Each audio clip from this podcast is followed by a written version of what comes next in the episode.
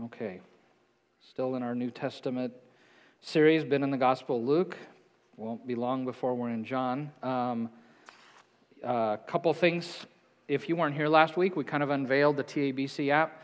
And when you were coming in this morning, we were trying to get these to people who maybe weren't here last week. If you didn't grab one, on the back, it's the information booth that'll tell you how to download the app, how to get on it. It's our new giving platform. So I know you got the email last week. Um, some things need to be shifted, but really encourage you to do that if you haven't done it. If you weren't here last week, we're really going to do a lot of communicating, and a lot of our connecting is going to be through this, this thing, the app. Last week when I had people downloading the service, I told them, I said, just get on, do your search and look for T A B C, and so some people did that, and I got text messages later that when they did T A B C, they found it was the Texas Alcoholic Beverage Commission. So if you were wondering where I was leading you, um, changes are coming to twelve. No, not really. That was one of those, you know, do moments. So yeah, just uh, get on twelfth avenue dot org, and twelfth avenue, twelfth avenue, that'll do it, that'll take you there. Um, And had a, had a great week. I spent the whole week on the road. We moved Kieran up to Oregon. Um, he got a job. We're thankful for that. That is a long haul, especially if you're in a U-Haul, hauling a car. Uh, that is a long trip. So um, if my voice sounds a little tired this morning, uh, please forgive me. Um, you know, as we've been reading the Gospels, one thing that has really stood out to me is how many people around Jesus were people pleasers. And how much um, the fear of man played into so many people's lives. And it stood out to me probably because I struggle with that. And I'm just wondering if I'm the only person here at twelfth that struggles with people-pleasing or fearing men at times. Is there anybody else willing? Last service, I think we had one person. Steve Lowen is willing to admit that. Um, anybody else struggle with that? Um, especially when it comes to living out your faith or sharing your faith. You know, am I the only person here that there's some people I'm kind of intimidated by with sharing my faith, or maybe a situation?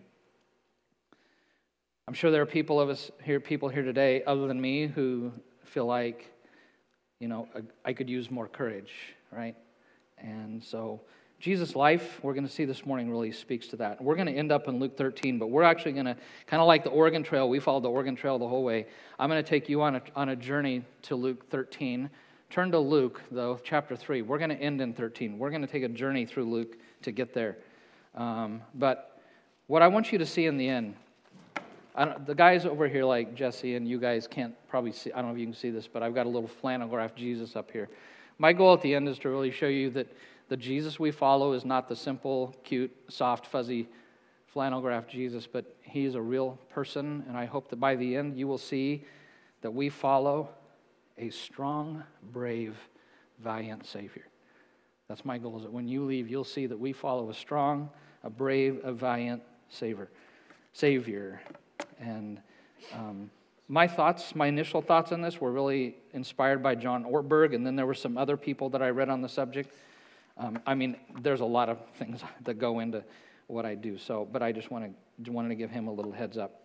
So to set this up, before we get into Luke three, I need to set this up by talking about the Herodian dynasty, um, because the Herods are very prominent in the Gospels. And from the very beginning, Jesus is crossing paths with the Herods, I mean, from his birth. And there's a lot of Herods in the New Testament, and it's easy to read and get confused as to which Herod is talking about, um, because the Herods were kind of like George Foreman. For those of you in my generation, you know George Foreman. He had his first son, and he named his first son George, George the second, and then his second son he named George the third, and then George the fourth, and George the fifth. That's kind of what the Herods were like. So it's easy to get confused about them. So I want to tell you a little bit. First, I want to start with Herod the Great. He is the Herod that was alive when Jesus was born. He was half Jewish, and he began his reign in thirty-seven B C, and he asked the Roman Senate, and they gave him the title, the King of the Jews. So they gave him that title. And this guy was, he was cruel. He had ten to eleven wives, not sure how many, but forty-three children. He executed two of his own sons because he thought they were too ambitious. He married Miriam, who was his favorite, most beloved wife, when she was fifteen, had five children by her in seven years. After the birth of the seventh child, he began to not trust her, and he had her executed. And the same day had her mother executed, his mother-in-law. Five days before he died, he thought his eldest son was getting too ambitious, wanting to be king too much, and had his, his, his oldest son executed. And just before his death, knowing that nobody in Israel would mourn his death, he brought fifty of the most prominent Jews from around the country, brought them, had them arrested, brought them to Jericho, put in prison in the stadium there, and gave orders that when he, on the day he died, that they would all be beheaded, because he wanted people around Israel mourning the day that he died. Thankfully, when he died, the soldiers didn't carry that out, and they let the people go. But he was not a good dude. Now, when he died, he left seven separate wills. And he had three sons, particularly the one in his power, um, Archelaus and Antipas, Antipas, who were brothers, and Philip, who was a half-brother to them. And they both, uh, they wanted the whole kingdom, and but the, the, the wills weren't clear. So all three traveled to Rome, met with Caesar Augustus personally, all of them making the case to be granted the title the King of the Jews. And he ended up deciding to uphold the last will that Herod had, and he divided the kingdom into, into actually four parts, um, mainly among these three. And so to Archelaus, he gave Judea, Samaria, and Idumea. To Antipas, he gave Galilee and Perea. And to Philip, he gave Iturea and Trachonitis. Archelaus, I don't want to say a whole lot about him, but this guy was just like his dad. He was just as cruel. He had three thousand Jews slaughtered in the temple area on a Passover. Um, I could tell you other things he did. He is so cruel that um, six years after he was given this position, that Caesar stripped him of his power and sent him into France in exile. He was so hated by the people. This is the Herod that when Joseph and Mary were in Egypt with Jesus, and when the angel said that Herod had died and they could now go home, that Joseph was intending and settling in Judea, but it said that he heard that Archelaus was in power, and he was afraid, and so he went on to Galilee, and they settled in Nazareth. That's the guy. I want to talk a little bit about um, Antipas. So, and he was called, by the way, Herod Archelaus got the title um, ethnarch, which meant the ruler of an ethnic group, or the ruler of the Jews. Kind of a simple way of saying it. Philip and Antipas um, got the name, the titles tetrarch, and I'm going to tell you in a minute what that means. But I really want to focus on Antipas. Uh, he is the Herod Jesus had the most dealings with. He was over Galilee, and that's where min- Jesus' ministry was. So he was given the title tetrarch like his brother Philip, and tetrarch meant ruler of a fourth of a kingdom.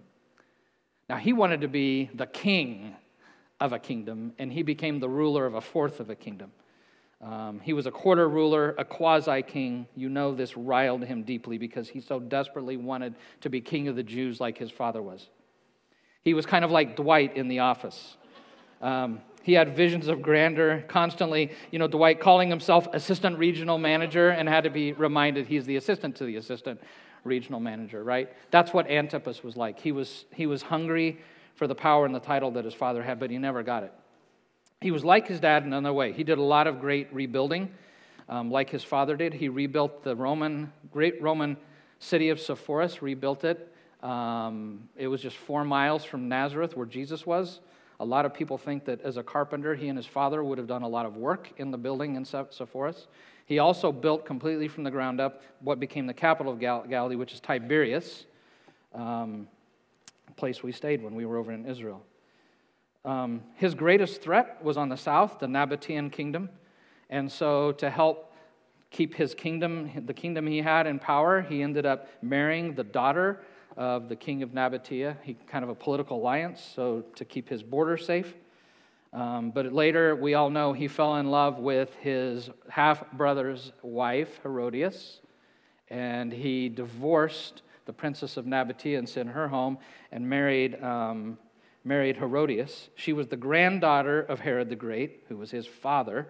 She's the daughter of his of Herod the Great's son, Aristobulus. That really doesn't matter.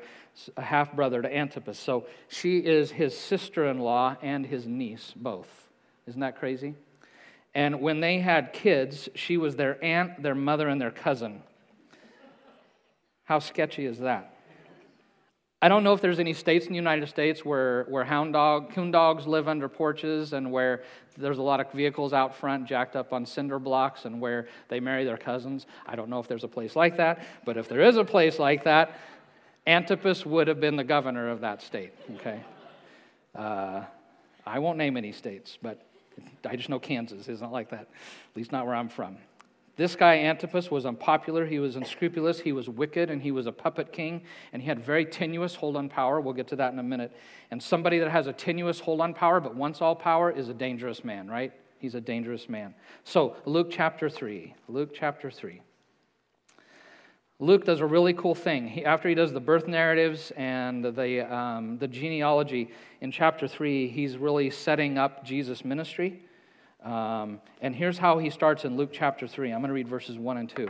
In the fifteenth year of the reign of Tiberius Caesar, when Pontius Pilate, tetrarch of Iturea and Trachonitis, and Lysanias, tetrarch of Abilene, during the high priesthood of, um, of Annas and Caiaphas, the word of God came to John, son of Zechariah, in the wilderness. And what here's what Luke's doing here is he's setting up the power structures that are all around Jesus, the Roman powers, the powers in Israel. Um, Like any good st- storyteller, he's setting up all the players and all the power brokers that Jesus is going to be dealing with. And it's so cool that after setting up all this power structure, the Roman and the Judean power structure, he says this, the word of God came to John, to none of them, but he came to John, son of Zechariah in the wilderness. A crazy man, right? Who eats locusts, who just wears animal skins and lives out in the desert. That that's the person that God speaks to. A person with no credentials.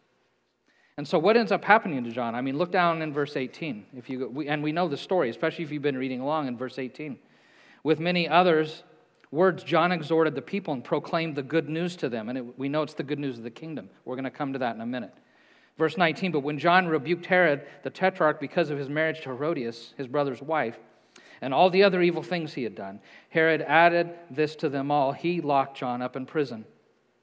So that's the whole thing with kings like this, is you come against them in power in any way, you come against their kingdom or what they're trying to do, that they're going to they're gonna use their power against you. And that's what happens. He arrests John. We know that he later beheads him. Now keep your finger in Luke, and I want you to turn back to Matthew four, because I want to show you something really interesting in Matthew four. And we're going to look at verse, um, Matthew four, we're going to look at verse twelve. So keep your finger in Luke, because we're going to be spending, most of our journey is going to be in Luke. But I want to show you something in Matthew. In Matthew four twelve, it says this, when Jesus heard that John had been put in prison, when he heard that he had been put in prison, he withdrew to where? Where did he go to? He went to Galilee, okay? Jesus was in Judea before this. John tells us a little bit about his early ministry in Judea. He's in Judea. As soon as he hears John is, is, is beheaded, is killed, or is imprisoned by Antipas, Jesus heads up into Galilee. Now tell me, who is not ruling in Judea where he is? Who has no power where he is? Antipas, right? But who has power in Galilee? Antipas has power up there. And where is Jesus heading? He's heading up into Galilee. He's heading, you know, they talk about when the kitchen's hot, stay out of the kitchen. The kitchen's hot up there, and he's heading up into the heat. Look at verse seventeen of chapter uh, in Matthew. So still in Matthew. If you go down to, to verse seventeen, um, it says this, from that time on, Jesus began to preach, repent, for the kingdom of heaven has come near, or the kingdom of God. So he's preaching a new kingdom. And what's the last thing any king wants to hear? Is somebody coming in and proclaiming that they're bringing a new kingdom, right?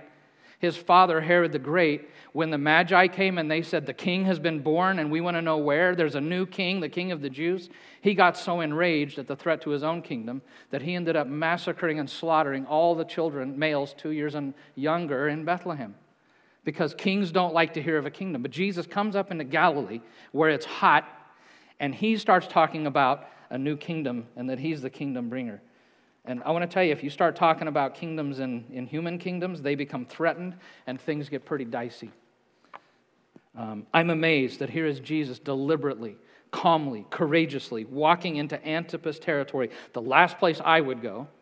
I would go the opposite direction. I'd stay clear of that guy as far away as possible, but not Jesus.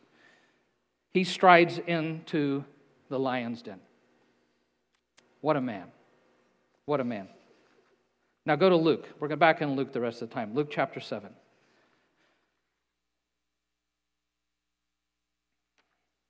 Luke chapter seven, I want you to, I want to go to verse twenty-four. A few, about a couple months ago, I think I preached on when John, when he sent disciples because he was questioning Jesus. This is right after that story. And in verse twenty-four it says, after John's messengers left, Jesus began to speak to the crowd about John.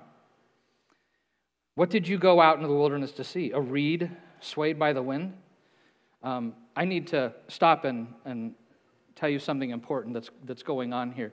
In the ancient world, there were no newspapers, right? No internet. Kings didn't have Twitter, didn't have Facebook. They had no way to communicate with people. Their only source of propaganda was their coins. And last fall when I talked about Paul, I showed you some of the coins and the things it said about, about Caesar. That was their way of showing their power and saying things about themselves. Most people never saw the ruler of Rome, so they would put their image on it so people knew what they looked like. And as you know, in Israel, um, they thought to have an image on a coin was violating the second commandment, so the Herods would not put their image on, the, on their coin. Instead, they would put a symbol because they didn't want to get the Jewish people riled up. Um, and everybody knew that symbol. Whenever they saw the symbol, they knew who it represented, and it reminded them who was in charge. And, you know, we still use symbols, even with political things, right? We still use animal symbols. If I show you an elephant and donkey, you know what those stand for, don't you? Yeah, uh, we use symbols for companies, for sports teams. If I show you these, you know which teams those all represent. Um, I do want to point out something. That tiger is not a Missouri tiger. There's no way I would put a Missouri tiger on here. That's a Fort Hays State University tiger. I just want you to know that. Uh, Hollenbeck's were in first service. Oh, it's too bad uh, the Martins aren't here. I'll have to, to tell them. I mean, look, I'm going to show you some animal symbols. You tell me the company they represent. So this is who? I mean, and these are so obvious, right? Symbols are so powerful. How about this one? Okay. How about uh, Crocs? Okay. I actually got to, to do this teaching a few weeks ago in Hays, Kansas to college students, and not a single college student got this next one. I was a little bit surprised. What's this one? Yeah, I Z O D for those that are older, right? And for the older generation, how about this one? Yeah, R C A. Uh, I've got a few more. This is for the younger generation. Twitter and Firefox, okay. Uh, this one's really famous. All the kids, yeah, everybody loves that one. And the most famous animal symbol in the whole world, worldwide known, right? Loved, honored, adulated. I want to tell you, though, I was not a fan when that was their logo, okay? That's pretty ugly. Um, but I tell you, I show you all that because um, the, t- when, when the Herods, they all put symbols for their coins. And for Herod the Great, his was pomegranates. For Archelaus, he used grapes. Antipas picked something that was very common in Galilee. You would see it all along the Sea of Galilee, all along the Jordan River, and it was reeds. Um, reeds are very common there, and so that's what he picked as a symbol. And so anytime you saw a coin from Antipas, it always had reeds on it. And here's why that's significant. Look back at verse twenty-four. So his, John's messengers left, and Jesus began to speak to the crowd about John. What did you come out in the wilderness to see? Did you come out to see a reed that swayed in the wind? I mean, think of this image, right? I mean, when we think of politicians, people in power, don't we often think that they're just blown about by the winds of the culture, whatever most people think, right? And it also shows the idea of a reed being buoyed. It's showing like how, how weak a weed is. I mean, a reed, yeah, a weed, like that it can it can just, just the simple wind can can bow it down. And look what else he says right after that. He says, if not, what did you go out to see? A man? Did you go out to see a man dressed in fine clothes? No, no, those who wear fine, expensive clothes and indulge in luxury, they're in palaces. What did you go out to see? You went out to see a prophet, and I tell you, more than a prophet. I mean, who's he talking about? Did you go out to see a reed? Did you go out to see a man in fine clothes? Did you go out to see a man in a palace, living in a palace? Who's he talking about? He's talking about Antipas, right? And he's saying, no, you didn't go to see him. Jesus in Mark, he talked publicly about the yeast of Herod. It was a life of wealth, of pleasure, of power, of ease, of self-fulfillment, of consumerism, everything really our culture is about right now. We, our culture is all about the yeast of, of Herod. Um, but Jesus saying, they don't stream to him because they don't like that kind of king. Deep in every human heart, even in a consumeristic culture, I think all of us long for a different kind of kingdom. And he's like, the people they stream to see is John. That's who they go to see, because there's a longing for a new kind of king and a different kind of kingdom. I mean, can you hear people around him saying, like, Jesus, like, shh, do you know what you're saying? Can you keep it down a little bit here, right? Um, this is unbelievable courage. And he's standing there fearless. He's facing down the powers of his age. I love this. So flip over to Mark nine, just probably a page or two. Mark nine, I mean Luke nine, sorry, Luke nine. And we want to be in verse uh, seven. So now Herod the Tetrarch, he heard about all that was going on. He's getting winds of Jesus, right? And he was perplexed because some were saying that John had been raised from the dead, others that Elijah had appeared, still others that one of the prophets of long ago had come back to life. But Herod said, I beheaded John. Who then is this, if this that I hear such things about? And he tried to see him. But we know from the Gospels he never saw him till the day that Jesus was crucified. So he's become curious and he's wanting to see this. And he has a really big question, and his question is, who is this man? Who is this man? So turn to Luke fourteen. I want to show you a text here, something Jesus says. And before I do, I need to uh, uh, tell you a story about Antipas. You know, I told you he divorced his first wife, the princess of Nabataea. Well, it ticked off her dad, the king of Nabataea. So he raised an army of twenty thousand men and invaded Idumea. And Herod got up an army of ten thousand, and he did battle with the king of Nabataea, and he lost really bad, because twenty thousand, you know, ten thousand against twenty is not good odds. Went running home with his tail between his legs, had to send a message to Rome, had them send a garrison down that, that held the king of Nabataea back out of his territory. And so in Luke fourteen, Jesus is talking about discipleship and the cost of discipleship. And he says, you can't, if you want to be my disciple, you need to count the cost. And he tells two stories of counting the cost. One story is, is you don't build a building without knowing how much money you have, because if you leave the building half done, that's foolish. And his second story is in verse thirty-one. He says, suppose a king is about to go to war against another king. Won't he first sit down and consider whether he's able with ten thousand men to oppose the one coming against him with twenty thousand? If he's not able, he'll send a delegation. A smart king would send a delegation, right? While the other is still a long way off and will ask for terms of peace. That's what a smart guy goes would do. But a king who's not the sharpest tool in the shed, he's going to take his ten thousand and fight the guy anyways, right? Okay, again, everybody knows. Who's he talking about? He's talking about Antipas. Um, it's like, Jesus, you're going to be in serious trouble, the things that you're saying about him. And Jesus, it's almost like he's saying, I'm not the one in serious trouble. The one in serious trouble is this man who has this fake power, and his kingdom won't last. He's the one that's in serious trouble. He talks as if he knows that he's bringing the true kingdom that's going to outlast Herod's petty kingdom. So I love Jesus, his daring, his moxie, the audacity. And I ask the question, who is this man? Who is this man? So go to Luke eight. Luke eight. Flip back to Luke eight. I want to show you something else in Luke eight. We're going to be in verse one. So after this, Jesus traveled about from one town and village to another, proclaiming the good news of the kingdom of God. The twelve were with him. Also, some women who had been cured of evil spirits and diseases. Mary, called the Magdalene, from whom seven demons had come out. Joanna, the wife of Chuza, the manager of whose household? Herod Antipas' household. Susanna and many others. These women were helping to support them out of their own means. So he, Jesus is being followed by women, and in that day, women could never follow a rabbi, couldn't learn from a rabbi. So again, the total radical nature of his kingdom. He's being followed by this women, these women, and not only is he being followed by them, but these women are financially supporting him, right? And one of the women financially supporting them is Joanna, who is married to Chuza, who is the household manager of Antipas. The guy you just know is drawing a large salary, huge revenue flow. It's going to his wife, and then she's using it to fund the ministry of Jesus. Can you imagine the conversations that went on in their household, right? Herod talking to Chuza, what's this about your wife following him, and my money's going to him, and him talking to her? Can you imagine the courage of her to be publicly following Jesus? And here's the thing I most love about this, this story in Luke eight. Um, You know, anybody who does fundraising, especially nonprofits, you'll set up like like these these tiers of like, you know, you can give the twenty a month or the one hundred or the one thousand, or you can be the five, you know, and, and they give them names. Like, this is the gold tier, you know, to, to encourage people to give at the top. Well, I want you to know that whenever Jesus, when they took his list of fund, of donors for his fundraising, they took it from Judas, and they were looking at the list of the donors. At the very top in the platinum club, club was Herod Antipas.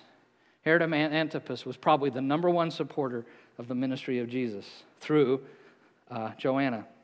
How subversive is the kingdom of God, right? And who is this man? Who is this man? So Luke thirteen. This is where we're getting in our journey. We read this this week. Antipas is going to come up one more time.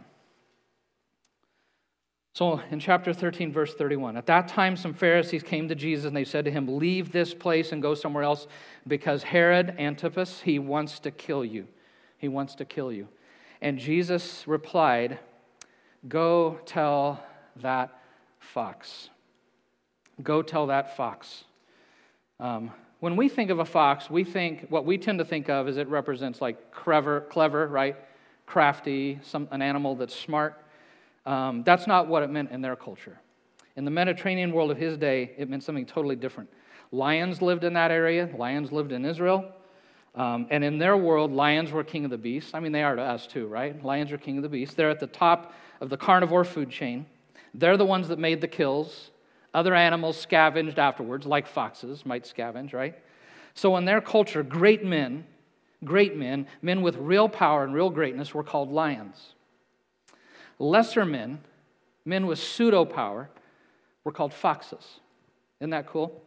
A fox was somebody in an inferior position, lacking real power, a weakling, a poser, a pretender.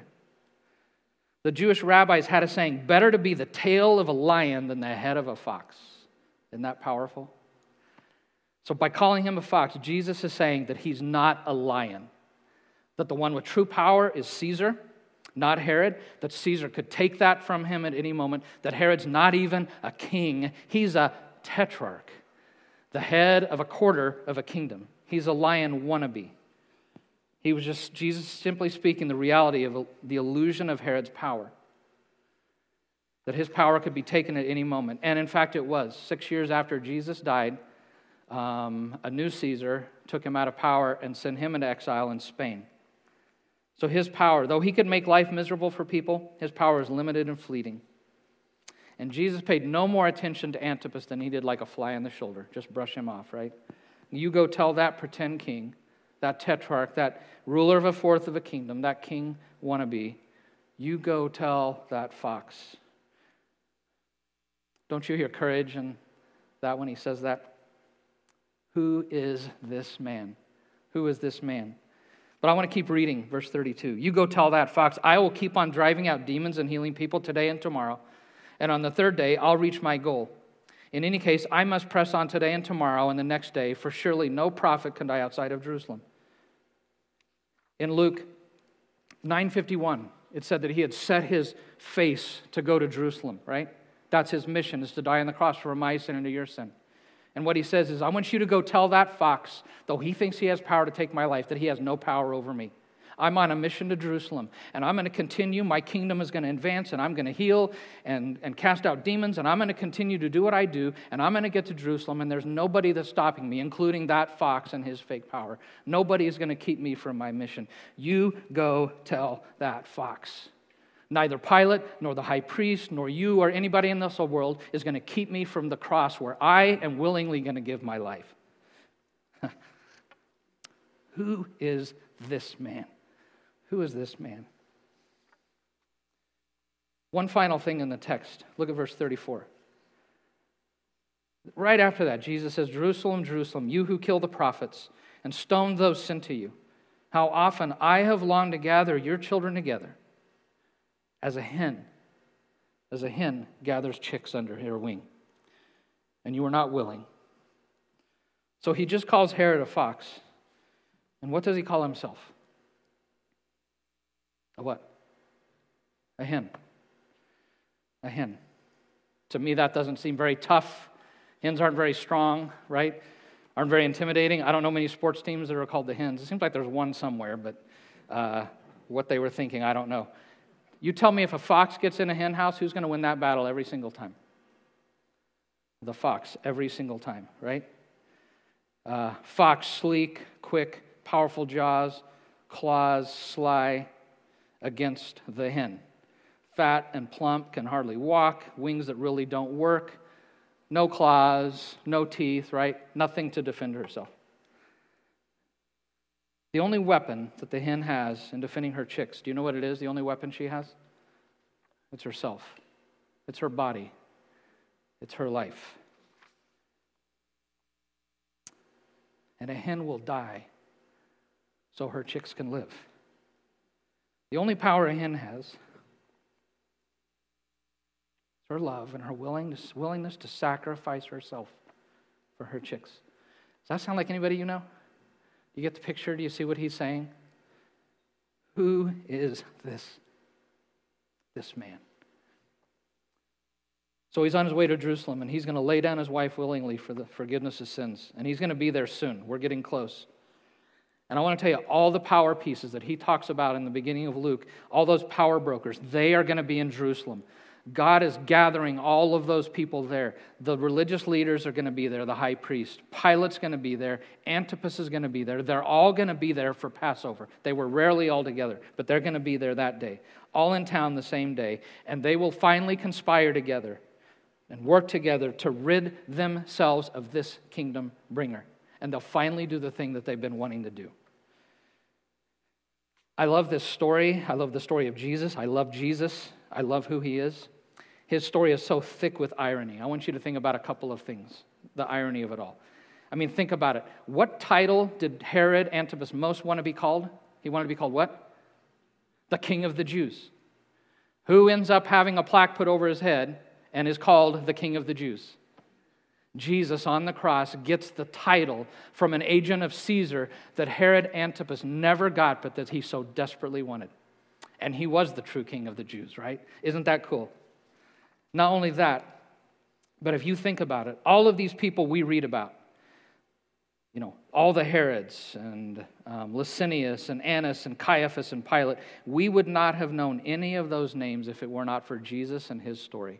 The irony of that. The person they thought was least significant, the only reason we know those people existed and who they were is because of Jesus. Who is this man? So let me wrap up. One last thing. Verse thirty-two. I kind of, I read it, but I didn't say anything about it. Go tell that fox. You go tell that fox. I'm going to keep on driving out demons, healing people today and tomorrow. And on the third day, I will reach my goal. That is so powerful. Can you tell me, what is the third day? What is the third day? It is resurrection. It is the day of new life. It's the thing we celebrated just over a month ago.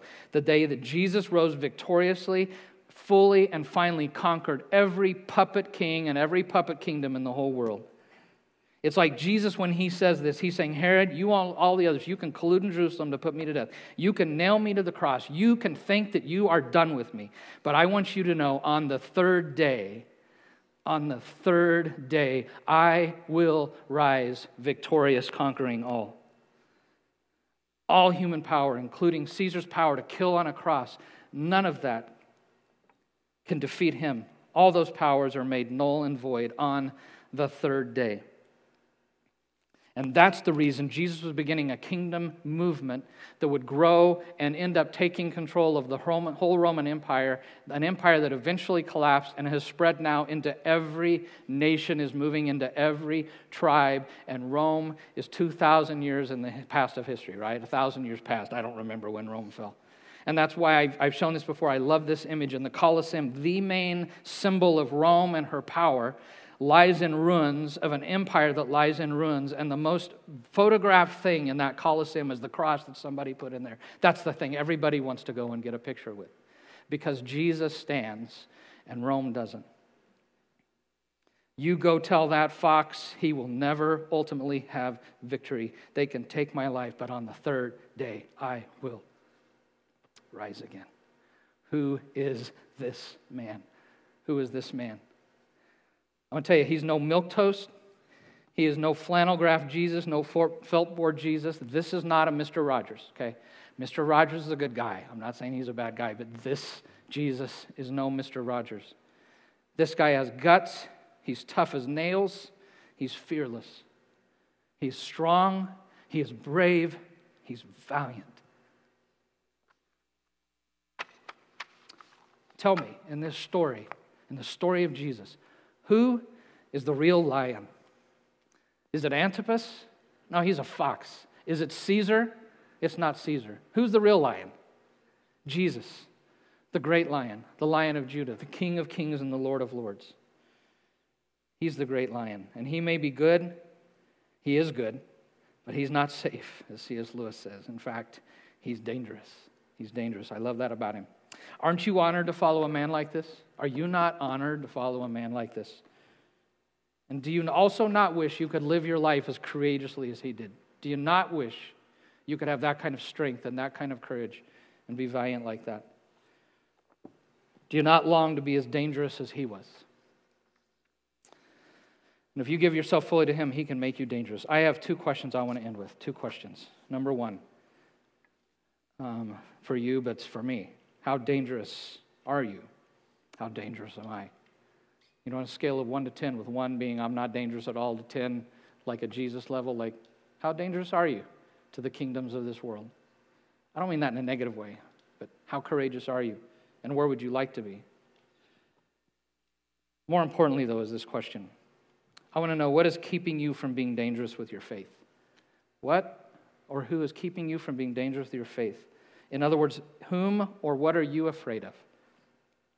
Who or what right now plays the role of Antipas in your faith walk? Who or what is Antipas in your faith walk? What person, what group of people, what situation? What's the thing that's Antipas to you that you tend to back off from when it comes up? Who is Antipas to you?